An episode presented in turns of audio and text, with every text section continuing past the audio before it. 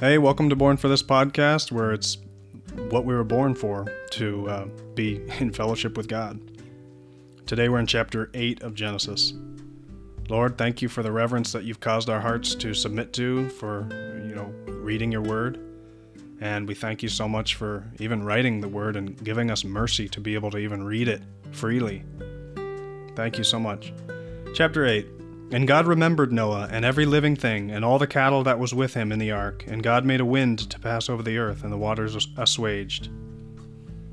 And the fountains also of the deep of the windows of heaven were stopped, and the rain from heaven was restrained. And the waters returned from off the earth continually, and after the end of the hundred and fifty days the waters were abated.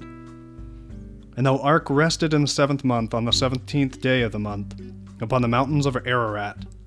And the waters decreased continually until the tenth month. In the tenth month, on the first day of the month, were the tops of the mountains seen. And it came to pass at the end of the forty days that Noah opened the windows of the ark which he had made. And he sent forth a raven, which went forth to and fro until the waters were dried up from off the earth. Also he sent forth a dove from him to see if the waters were abated from off the face of the ground. But the dove found no rest for the sole of her foot, and she returned unto him into the ark, for the waters were on the face of the whole earth. Then he put forth his hand, and took her, and pulled her in unto him into the ark. And he stayed yet another seven days, and again he sent forth a dove out of the ark. And the dove came in to him in the evening, and lo, in her mouth was an olive leaf plucked off. So Noah knew that the waters were abated from off the earth. And he stayed yet another seven days, and sent forth the dove, which returned not again unto him any more. And it came to pass in the six hundredth and first year, in the first month, the first day of the month, the waters were dried up from off the earth. And Noah removed the covering of the ark, and looked, and behold, the face of the ground was dry.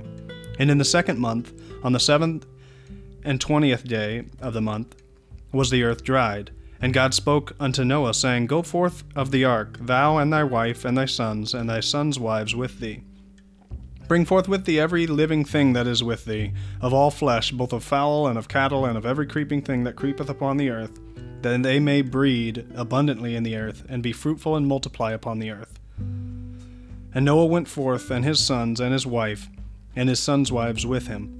Every beast, every creeping thing, and every fowl, and whatsoever creepeth upon the earth after their kinds, went forth out of the ark.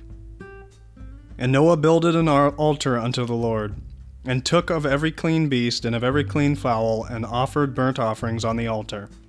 And the Lord smelled a sweet savor. And the Lord said in his heart, I will not again curse the ground any more for man's sake. For the imagination of man's heart is evil from his youth. Neither will I again smite any more every living thing as I have done. While the earth remaineth, seed time and harvest, and cold and heat, and summer and winter, and day and night shall not cease.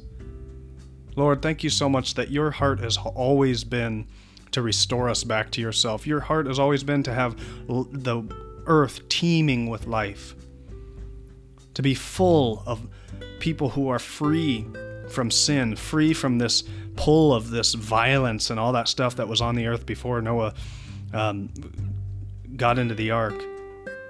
That there was vain and evil imaginations in men's hearts continuously. Lord, I pray that you would change us, that we would be renewed and transformed by the renewing of our minds, that we would be renewed in the spirit of our minds, to truly be one with you and one with your heart, desiring what you desire and hating what you hate. In Jesus' name.